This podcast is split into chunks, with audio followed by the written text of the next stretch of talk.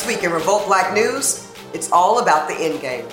Now, as a decisive winner to this presidency gets closer and closer, we see two paths one to the White House, the other to the courthouse. Now, from lawsuits to recounts, this whole thing turned into a big old game real quick, right? Well, actually, no. See, for some, it's always been funny games, but never for us. Why? Well, because our very lives are at stake, and they've always been at stake. So as a supposed end game draws nearer, remember this it might be over for them, but for us, we are simply upon the brink of something completely new and exciting. That something ain't no game at all, y'all, because their end game is simply our beginning.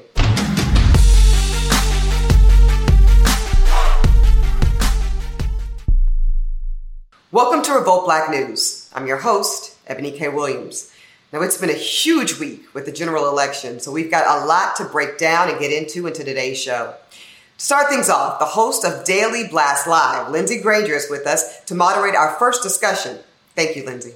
Thanks, Eboni. Lindsey Granger here with two amazing guests that are going to break down these crazy election results. So, first joining us is the host of Woke AF Daily Podcast and the podcast Democracy Ish, Danielle Moodie, and then a Republican that supported Joe Biden. Yes, I said that right. He supported Joe Biden and used to run the RNC. So, it's a huge deal, Michael Steele. Now, we're discussing this at the time of recording, and of course, things can be updated and changed throughout the day. So, we're just giving you the latest details, but stay tuned for updated information. Were you guys surprised, especially after President Trump said that he wouldn't claim victory sooner than he actually knew that he was victorious? I want to start with you, Michael Steele. No, I wasn't surprised. I mean, this is this is the Trumpian way, um, and and the idea that I mean, look, the man had just held a a political event in the White House. I mean, so I mean, when you just you know when that's your backdrop for all you're doing, um, it doesn't surprise you when he comes out and declares that he's the winner and he wants the the counting to stop, even though there was no more counting. It was you know no more voting rather um, but there was counting. So, look, the, the reality of it is the president has known for some time uh, from the folks I've talked to. They have told him that the numbers would be tight, um, and the, the expectation was that at the end they would not be good. Um, what you saw, um, and it was very clear, he came off the prompter. He was not reading what was in front of him. He was telling us what he was really feeling. He was angry. He was frustrated and he wanted to declare himself the winner, and he did. Um, so you know that's you know the last dying gasp of uh, an authoritarian wannabe. Now, Danielle, I know that you saw that the president came out well after two o'clock in the morning to announce his quote unquote victory. Um, what were your thoughts on that? And how do we move forward if President Trump is the president? And then also if Biden is the president? So remember that Donald Trump has been telling us what he was going to do for months now. He told us uh, months ago that he was not interested in a democracy, that he w- had his lawyers on the ready. It was the reason why Amy, uh, Amy Coney Barrett was rammed through the Supreme Court, that and healthcare, um, to take away from people in the midst of a pandemic. And so I, we, we shouldn't be surprised because everything that Donald Trump has said that he was going to do, he has done, right? And so the reality is, is that, like Michael said, it's like the Hatch Act doesn't even exist anymore. We're just doing political events and political conventions and doing the most at the White House that is supposed to be for the people. Um, so, you know, for for me, what we have to understand and what is what's still um, upsetting is the fact that Mitch McConnell is still in control of the Senate. That is going to be a problem for Joe Biden moving forward when uh, he becomes the president elect because we know that Mitch McConnell has referred to himself as the Grim Reaper. He has 400 bills from Nancy Pelosi in the House of Representatives sitting in a trash can uh, next to his desk. So we still are a very fractured country with a Democratic president. But to Michael's point, we will have an American president again and not a dictator. So that in and of itself will begin some much necessary healing. Let's talk about Texas, North Carolina, and Georgia. I was surprised by those three states in the same way that I was surprised that Florida just was immediately red. And so those are red states that are turning purple. So tell me what you guys made of those results. I know Texas ultimately went to Trump, but we're still waiting for Georgia, and the results could be leaning towards Biden. Yeah, I think, you know, for, from my perspective, uh, let's start with Texas. Democrats have been very effective at building a relationship with voters, getting them used to voting for Democrats. All right, because that's a big part of it. People underestimate the value of actually getting people to vote for you. it's a, it's a very personal thing. As much as we kind of slough it off, oh my God, I want to stand in line, and oh my God, you know, I don't like this candidate. People take their voting very personally, and so if I'm going to get a Democrat to vote for a Republican, I got to work that. If I'm going to get a Republican to vote for a Democrat in a state like Texas, I got to work that. And so you've seen that work now um, manifest itself in, in the 2018 cycle where Beto O'Rourke came that close um, to unseating Ted Cruz.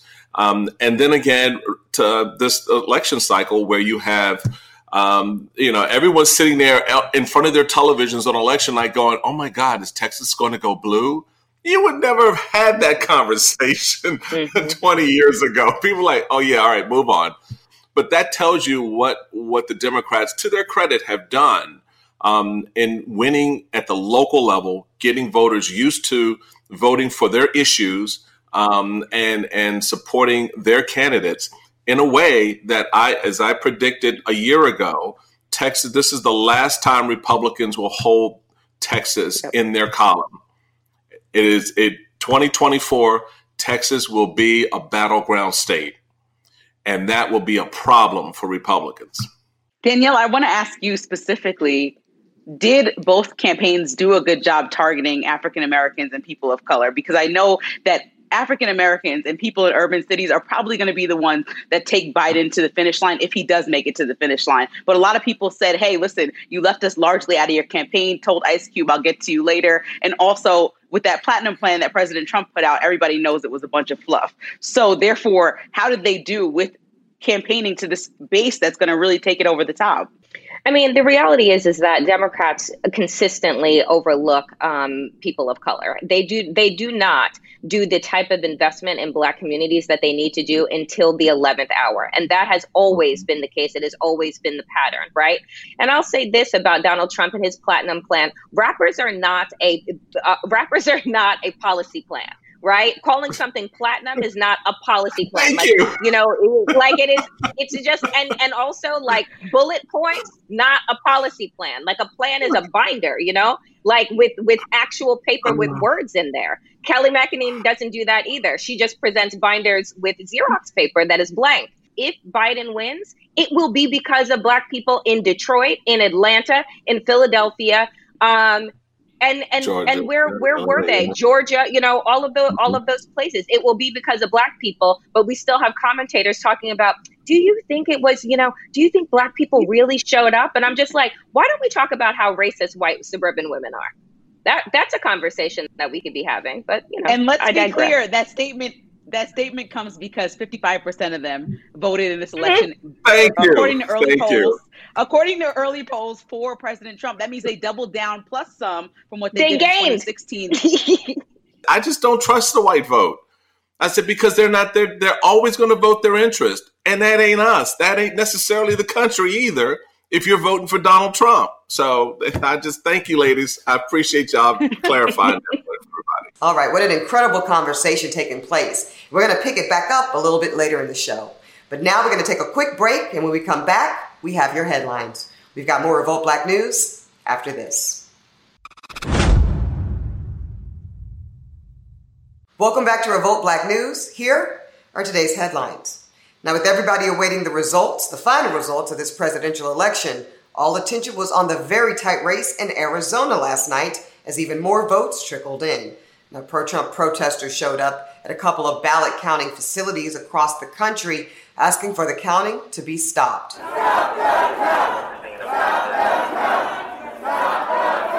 And aside from the presidency, history was made in the United States Congress when Cori Bush won her race for Missouri's first congressional district, making her the first black woman to represent the state of Missouri in the United States House of Representatives.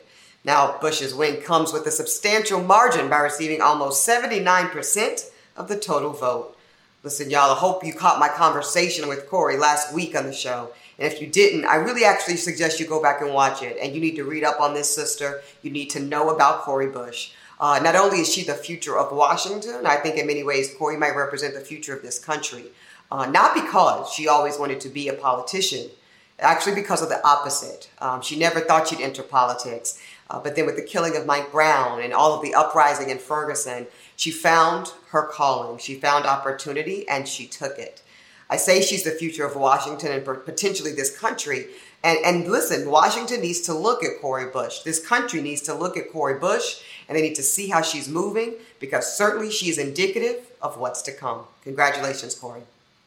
Congrats are also in order for every member of the so-called squad. Yep, congratulations to Alexandria Ocasio-Cortez of New York, Ilhan Omar of Minnesota, Ayanna Pressley of Massachusetts, and Rashida Tlaib of Michigan. All four congresswomen retained their seats. Congratulations to all of you. Okay, so now over to the U.S. Senate. With no candidate reaching the required 50% threshold, Georgia's Senate special election will go to a runoff in January. There, Democrat Raphael Warnock will face off against the appointed Republican incumbent, Kelly Loeffler. And big issues made big moves on the ballot as well, especially in terms of legalizing marijuana. Now, the states of Arizona, Montana, New Jersey, and South Dakota all voted yes in favor of recreational marijuana use. And the state of Mississippi voted in favor of medical marijuana programs for patients with debilitating conditions. Uh, again, y'all would be remiss if you don't go back and check out the episode of Revolt Black News that was all about cannabis. We aired it on August 20th. This is important, y'all. This green rush could mean a lot for our people. Uh, in a place where we have been disproportionately incarcerated, uh, cut off from our families and economic opportunity because of cannabis, marijuana, weed, bud, whatever you want to call it. Y'all, we need to know that now, as these states start legalizing cannabis recreationally and medicinally, we're looking at a potential $100 billion industry over the next seven years. I don't know if we're ever going to get reparations in this country the way we so deserve it, but I'm telling our people try to get in on this cannabis industry now. It could be the perfect opportunity to have some kind of reparations. And in the state of California, voters rejected Proposition 25 it was a ballot measure to abolish cash bail so that judges can instead use risk assessments to decide whether or not a defendant should be freed pre-trial. Bail is a complicated industry. It's mainly uh, complicated because there's such financial interest, uh, bail bond companies and things like that, that simply don't have any incentive to abolish bail systems as we know it. Uh, here's the other thing though. Uh, when we talk about these risk assessments being used in lieu of cash bail, we could be trading one evil for another. Uh, because data show from a, a, lot of different studies, even uh, studies at MIT have shown that when they do these risk assessment uh, algorithms by judges who are subjective people, racial bias can be at play. Both Harvard and MIT's research back this finding up. So again, we just want to make sure that as we're looking at what cash bail and pretrial release looks like in this country, we need to be constantly thinking of better and better solutions. Now, listen, we're going to get to the voter turnout in just a second, but a big, huge shout out to LeBron James and Michael Jordan, who both joined the $27 million initiative from Mike Bloomberg to pay the fees and fines for former Florida felons so that they could exercise their right to vote in this election. Listen, y'all, we always knew that this particular election was going to be all about voter turnout. Uh, I'm so incredibly proud to say that we had almost 160 million Americans cast their ballots in this election, making it the highest voter turnout in United States history. Listen, y'all, we not only showed up, but we showed out for this election. We blew up the entire internet on Twitter, on Instagram. Everybody was flexing with their I voted stickers. Y'all, this is what it looks like. This is democracy at play. This is what happens when we participate and we don't sit tacitly silent and let other people do our talking. I'm so proud of us. I'm so proud of the culture for being such a historic part of this election turnout. Listen, there's plenty of work though to still be done, y'all. Uh, there's potentially U.S. Senate runoff races that are going to go on in Georgia and other places. So let's keep this energy and let's keep our feet on the gas. All right, y'all, that's it for today's headlines. Now we're going to take a quick break. And when we come back, Lindsey Granger is going to continue her conversation with Danielle Moodie and Michael Steele about the election results. We've got more Revolt Black News after this. Welcome back to Revolt Black News. I'm Lindsey Granger here with Danielle Moodie and Michael Steele. Now, I want to get right into it. There are lawsuits flying left and right, one in Michigan and other states. Do these lawsuits have any merit at all? No, they don't. You, like a law, I'm not. A, I'm not a. I'm not a lawyer, right? Like I, you know, I just watch Law and Order on television. But I'm pretty sure you need to have grounding in facts in order to bring something before a judge right? Nothing illegal has even has has happened right. at all for them to say that there's something wrong other than the fact that we are counting votes right now and they don't want yeah. us to count votes. That's it. In some cities, they want you to count in some, don't count in the others. Right. Well, that, there you go. There, that's that's the point. They want you to count in Nevada and in Arizona, but they don't want you to count in Georgia and Philadelphia. Daniel put it right on the head. Um, you, you got to have a case in controversy. In other words, there has to have been some um, uh, controversial act. Uh, and counting, the last time I checked, was not an illegal act. In fact, it is a required act from voting. What do you think, Danielle, will happen in Wisconsin? Those were won by thousands, you know, countable thousands of votes by Trump in 2016 and even by Bush years ago. So, what do you think the outcome will be there? Will there be a recount? I mean, if he wants to spend his money, um, but you know, when when Donald Trump decides to spend money, it's usually our money. Um, it's usually right. taxpayers' money uh, that he's using. But the reality is, again, you need to have standing in order for these things to happen. You need to have some type of discrepancy. And so fine. He wants to do a recount. He wants to pay the $3 million in order to do it. We can recount what we already know to be true, and that'll be fine. Let him be humiliated twice. You know, I'm I'm I'm fine with that. But you know, the reality is is that we are always going to have very close elections. We're not in a space anymore where we're going to have these landslide things. So you're going to need, you're going to see people win by 10,000 votes, 70,000 votes, 80,000 votes in certain places. That's why we tell everybody that they need to vote because their vote actually matters. Now, this race wasn't only about the presidential election. Obviously, there were House, there were propositions, Senate on there. So when we talk about the House, it looks like it's going to go and be Democratic controlled. But when we talk about the Senate, it looks like the Republicans might take over there. What do you guys think were the deciding factors in those races? It does say something to me, though, that um, Republicans gained seats in in this in this election mm-hmm. cycle. Um, I believe uh, I heard Danielle uh, touch touch on it um, in some of her interviews and some others. But there's some there's a rot beneath the surface yeah. that we need to get we need to really kind of pull the carpet back and look at that floorboard. Because mm-hmm. it, it, termites and all kinds of bad, bad nasty stuff is happening at the core of our, of our democracy. Think about this.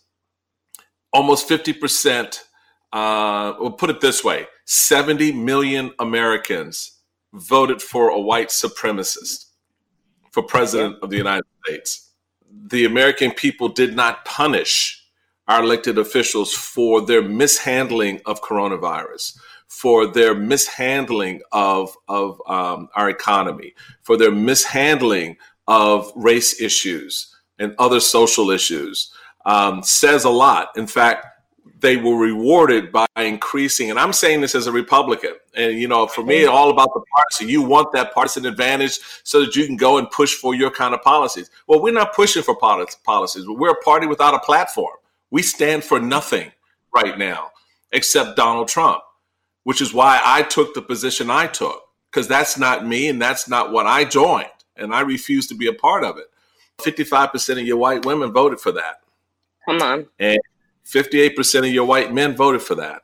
So I think we, mm-hmm. I think when I look at this, I, that's where I kind of go in the conversation. The metrics of the metrics. I'm trying to look at the rot. How do we move forward? I want to end with this and start with Michael. How do we move forward on who wins and then what happens after that? Facing who we are and and and instead of you know criticizing and concerning ourselves with the plank in our neighbor's eye uh, look at and, and deal with the plank in our own. Uh, and that is that is also internal to the black community. It's internal to all communities, and it's internal to us as a nation. We have to we have to get right with ourselves. Our leaders are a reflection of us, they're an extension of us, they represent us, they voice for us. And so the type of leadership we put out there represents the type of people we are, you know, or aspire to be. So that's why, for me, when I looked at these two men at this moment, um, the words of Dr. King um, sort of struck me upside the head. It, it, just really kind of flashed open my eyes. You know, when he when he, he reminded us, we begin to die the day that we do not, you know, move towards those things that matter. We don't take action on those things that matter. And this country matters. It matters to me. It, I know it matters to all of you, and it should matter to those 70 million Americans um, who somehow think that you know, what we have been doing is good.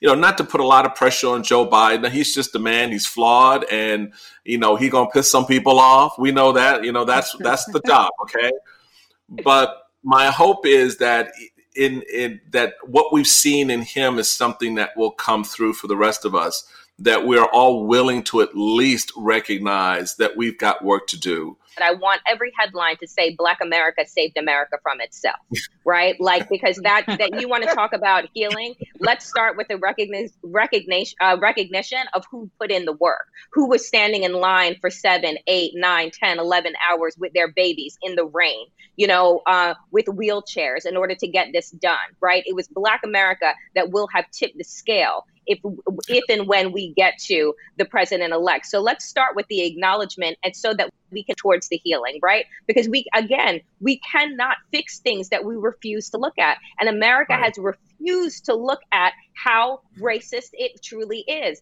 But knowing that 70 million people, 70 million people are totally okay with Donald Trump tells you where we are. So we have to start there we have to start with that fact of why you refuse health care so long as black and brown people don't get it. You refuse, you know, things so long as black and brown so long as you can point to the black and brown person down the street that doesn't have it. That is fundamentally what is wrong with white America, and that needs to be addressed. It's not something we can continue to look away from because, as Michael said, we've been looking away from it for 401 years right yeah. it's time it's time to it's time to face the truth so that we can begin to move forward danielle moodie michael steele thank you for the incredible conversation thank you, thank you. thanks for having us panel thank you so much for your time and your insight and for really going deep to understand these election results we appreciate you and your time all right we got to take another quick break and when we come back Isaac Hayes III gives us his insight and analysis on this election's results. We've got more Revolt Black News after this. Welcome back to Revolt Black News. Now we're going to have another conversation about these election results. This time we're joined by a very special guest. Now you all know and love him as an incredible music producer, and he is that.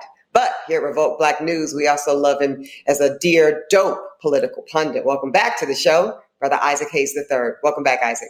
How you doing? What's up, Eb? Listen, you know how I want to know how you feel. Like, here's the thing, Isaac. It's a, it's a. I feel like it's been the longest three days of my life. I don't know how you feel. Uh, we're we're two days removed from this November third election, uh, highest voter turnout in American history. So we'll get into that.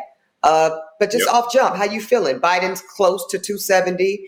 Uh, Trump's doing a whole lot, uh, suing everybody and their mama. Uh, Michigan, Pennsylvania, Georgia. Um, how you feeling right now, Isaac? I feel good. I mean, everything, you know, it looks like, you know, most of these states he's going to pull out through mail in vote. Uh, and that's dope. Mm-hmm. You know, ready to get yeah. orange up out of there. It looks like uh, Biden and Kamala are going to pull this thing off by the skin of their teeth. But I talked about the, the lawsuits, Isaac, and I want to know what you think. We know Trump is actively right now working to sue the state of Michigan, Pennsylvania, and Georgia to stop the ballot counts in those states. Uh, what's your reaction to that? We knew Donald Trump was going to sue because Donald Trump is a crybaby. You know, he's a, a sore loser, a poor sport, low man of character. Um, and this is exactly what uh, was expected. Even even Bernie Sanders knew. Bernie Sanders nailed it to a T, like exactly to well, the yeah, point. Yeah, we saw that viral clip.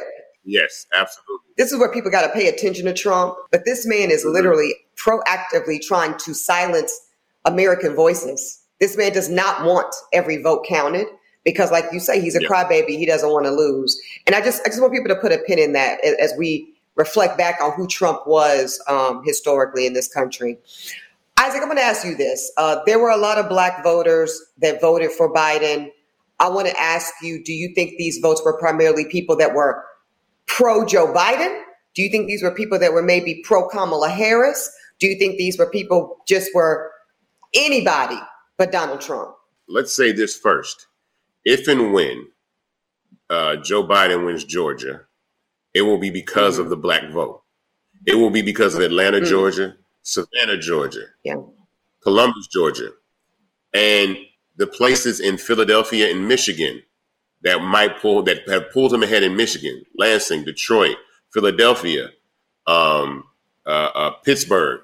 You know what I'm saying? So the black vote mm-hmm. Is what's going to pull Joe Biden out of this. Even in, I think, uh, in Scottsdale, Arizona, there's a large black population that came and turned out to vote. So when this is all said and done, the black vote is going to be the equalizer, if not the the, the vote that brings Joe Biden over the top. And so that's very important to say, especially even in Atlanta, Georgia, with our mayor Keisha Lance Bottoms. She was the first person to come out for Joe Biden, for sure. and I think um, she deserves a lion's share of the credit when this city puts uh, Georgia over the top because there's Georgia and there's Atlanta, and right now Atlanta is showing right. up in a big way, pull Biden over the top. But I think I think most of the people that are voting that are black are really just over Donald Trump. Like I think I think they really realize this guy that doesn't have the community in mind.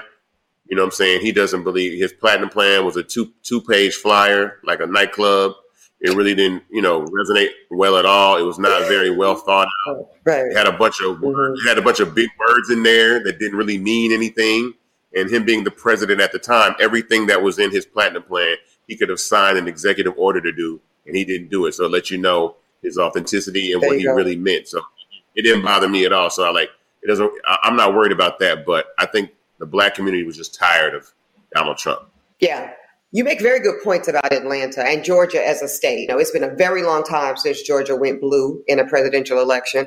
And I think a large part is absolutely uh, Mayor Keisha Lance Bottom, for sure, early supporter of Biden, as you say. But also, I think it's residual uh, impact of Stacey Abrams, Isaac. I think I think uh, Atlanta and those big, uh, yeah, black populous parts of Georgia were robbed of of a Governor Abrams. I think they haven't forgotten mm-hmm. about it, and I think that this was their opportunity that they seized. And I'm extremely proud of the black voter turnout in Georgia, in particular, um, because they weren't going to let it happen again. You know what I mean? And and I think that is important. Yeah, I mean the New Georgia Project has been registering voters since she lost.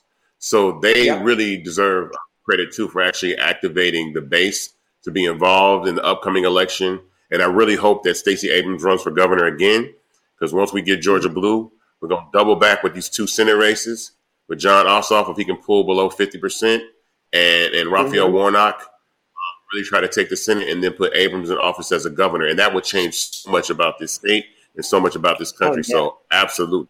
Yeah, I agree with that. That's too. Now, you also make a really important point that I want to really circle back to, Isaac, and that is that a large part, if if indeed, and it looks like he will be the next president, Joe Biden's going to have a lot of of of. I don't want to say. Oh yeah, he's going to owe the black community. I, I feel, you know, starting even no, with his nomination. He's going to owe the black community. Absolutely, he's going to owe the black community. I think I think Biden is a man of his word. I think um, Kamala in office, you know, they'll work well together to make sure that, um, you know, uh, the African American community is acknowledged. There's opportunity. I mean, that's what government is all about. It's about putting people in power, right? That can write policy on your mm-hmm. behalf. And so I think, yep. you know, I don't know, you know, the, the, the, the economic plan for America that, that Biden had for Black America um, has a lot of great stuff in it. And so I think, you know he'll deliver on his promise and we'll make sure of that well that's what i was going to ask you i mean he's he has has still actively the lift every voice plan and, and things of this nature if you could have one thing in the first 100 days of biden and uh, biden's administration uh, vp kamala harris isaac what's the one thing you would want them to deliver on first i think coming off the heels of this trump administration there has to be some legislation brought forward with police brutality, criminal. You know, okay. I, I, think I think uh, police reform. I don't know. I don't know about defunding the police, but there needs to be some sort of reallocation of funds that uh, de-escalate the uh, potential opportunity for officers to, to engage with the African American community where there's potential violence. We need community policing. We need a total shift in the way that um, policing is done in this country, and I feel like it needs to really start there because that's really what's been at the forefront um, of 2020. Besides this pandemic, is Black Lives Matter and the death of George Floyd and mm-hmm. Ahmaud Arbery and Rayshard Brooks Breonna here Taylor, in Atlanta. So, yeah, yes, absolutely, Breonna Taylor. So I think first and foremost to address how law enforcement deals with people of color needs to be first and foremost. Uh, I would love them to, to to do that as well, Isaac, and specifically, as I've been saying now for years, change that use of deadly force standard. It cannot just be any officer's reasonable uh, made up reason of fear that they, they, just pull out of their ass, which is what we have now. Yeah, they need to follow Gavin Newsom, what he did in California. Gavin Newsom exactly. rolled back. He rolled back the use of force. Yes. Yep, it's got to be necessity. That's it. And California has modeled that. That's exactly right, Isaac. Absolutely. All right, listen, we're going to take one last commercial break, and then we're going to pick this conversation back up where we left off. We've got more Revolt Black news after this. Welcome back to Revolt Black News. Now we're going to pick things back up where we left them off with Isaac Hayes III. Um, now I want to ask you about uh, your fellow brethren, uh, the black male vote in this election. Uh, I was on the Breakfast Club this week, uh, and I I was speaking to my good friend Charlemagne the God. He's like, "Listen, E, you know, black men, we want to be spoken to directly from this Democratic Party."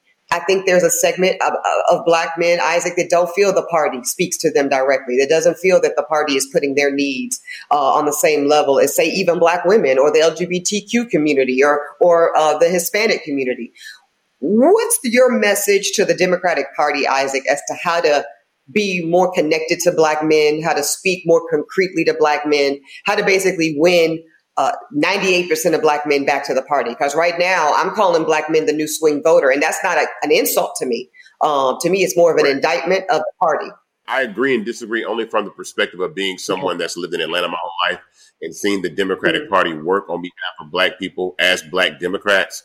So I think that black men need to find local leaders, right? Local Democrats in their community to hold accountable first. I think black men as a whole the portion that mm-hmm. did vote for Trump don't understand the relationship or the connection with the Democratic Party in their local uh, regions. Mm-hmm. You know what I'm saying? They're not dealing with mayors and aldermen and city and city council members and governors and police mm-hmm. chiefs in that fashion to understand that that's how you get democracy to work on your behalf. You better say that, Isaac. Amen to that. Um, a lot of times, uh, I don't believe in waiting for people to offer things to me. That's just me personally. Uh, I like to tell people what I want, you know, proactively, as you as you just alluded to. Um, here's the thing, Isaac. We know that we probably will not have a conclusive result about this election because Wisconsin will probably have a recount. They won't finish until December. A whole bunch of stuff is going to happen over before the new year. What happens to Black America in that time period in terms of do you expect this to be a civil war type of situation with uh, violence and anarchy in the streets? Do you expect uh, a sense of peacefulness, hopeful anticipation? Uh, where is Black America in the next two months as we await the final outcome of this election? I think that's up to the president of the United States. I think it's up to how Donald mm. Trump handles the situation. If he calms his base down, who drive around in pickup trucks and and and block people in and try to intimidate people and you know, protest in front of uh, uh, sites where they're counting votes, he's going to have to call the dogs off per se. Um, mm. Not mm. us. You know, we are we are going to celebrate a victory. We are going to have Thanksgiving and Christmas and New Year's, and we're going to party and we're going to dance. You know what I'm saying? And we're going to enjoy what we can yeah. you know, dealing, dealing with this COVID. But it's up to Donald Trump, him being the loser, right? Um, the lame mm-hmm. duck president at this point, to calm his base down. Now, if he wants to go out that way as a guy that sparked racial uh, racial unrest and violence against people after he lost. That's his legacy, and it'll fall on his shoulders, and that blood will be on his hands if that happens. I hope not. I hope not, but and I certainly hope it's not going to be bloodshed. But I wouldn't put it past our country, sadly, and I certainly wouldn't put it past this president.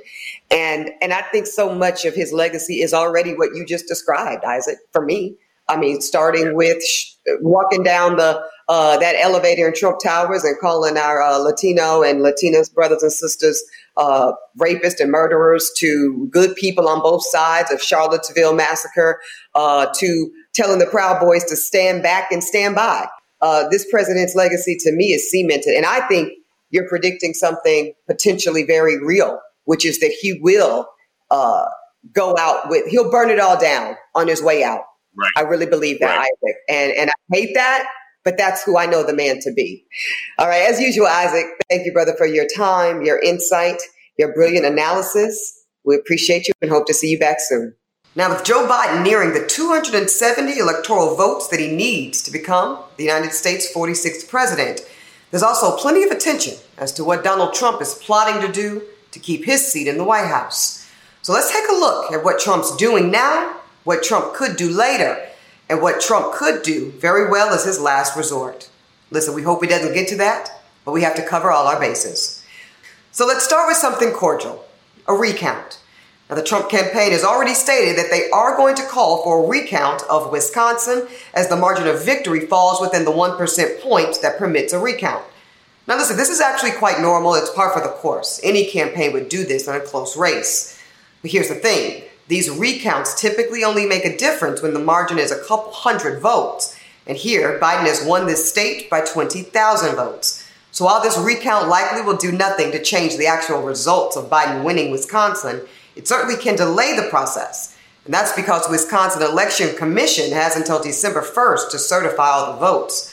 So we could be looking at a Wisconsin recount in December.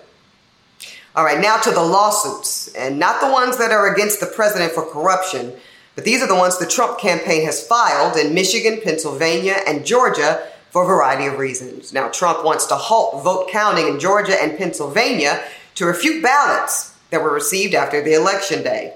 His campaign also wants access for Republican observers in Michigan to make sure the ballots have been counted properly.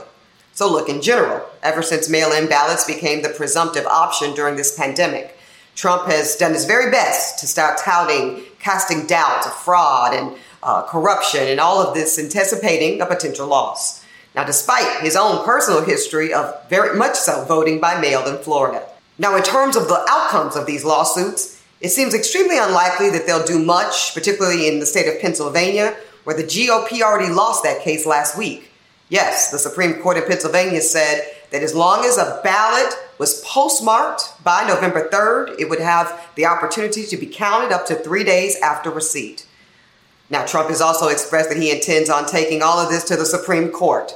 But exactly what argument, uh, his standing to be able to do that is very unclear. Legally, I don't really see it. Now, what we do know about the Supreme Court is that it currently sits with a Republican supermajority. And that, of course, is because of the three Trump nominees that Trump put on the court in his first term. Now, that supermajority could rule in his favor. But again, there's no real clear path to how Trump even gets to the Supreme Court. But you know the old saying, y'all never say never.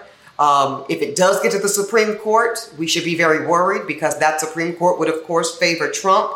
Again, never say never. We have to watch and see what happens to see if he even gets to the Supreme Court. Now, another option down the line is when the electors officially cast their electoral votes in mid December.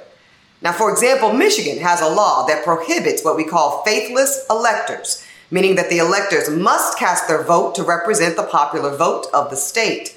But there are 17 states that do not bind their electors, which does include Wisconsin. So it is possible that Trump goes hard on Wisconsin and some of their electors deviate from the popular vote with no penalty. Now, again, it's possible, it's legal, it's unlikely, but never say never. Also, depending on Biden's road to 270, all of this could be moot. And there's one final scenario that many have forewarned us about, and that is the peaceful, or in this case, likely unpeaceful transition of power. Now, Trump will likely continue to berate this election process, say that he's still president, stake his place in the White House come January, and simply decide not to leave. Now, that might sound crazy, but we all have to remember this is a man who was asked about a peaceful transition of power upon him losing this election several times this election season, and he never answered the question, he never agreed to a peaceful transition. So many have rightfully responded that's saying that this might actually come down to the military having to remove this man from the White House. The logistics of that, of course, remain unclear and quite murky. So, what will happen? What will Trump do? Well, just like you, we're going to continue to watch, to read, and most importantly, to act. Y'all, we have to keep this energy and we must move our country forward. All right, y'all, so listen, let's forget about the election results for just a couple seconds because the real results that matter here is this turnout. It's us, y'all. We showed up and we showed out. Y'all, I don't know the numbers and the stats just yet, but they don't even matter. What I know is that we did the damn thing. So, regardless of who takes office, what is clear to me is that when we show up for ourselves, we show up for one another. And listen, for those of us who didn't show up for each other, didn't even show up for themselves, I hate to see it, and it's truly a damn shame. But if there's one thing to take away from this election, take this. Elections always reveal more about its people than it does about its president. So I ask you, black people, are you proud? Because I know I am. For Revolt Black News, I'm Eboni K. Williams. See you next time.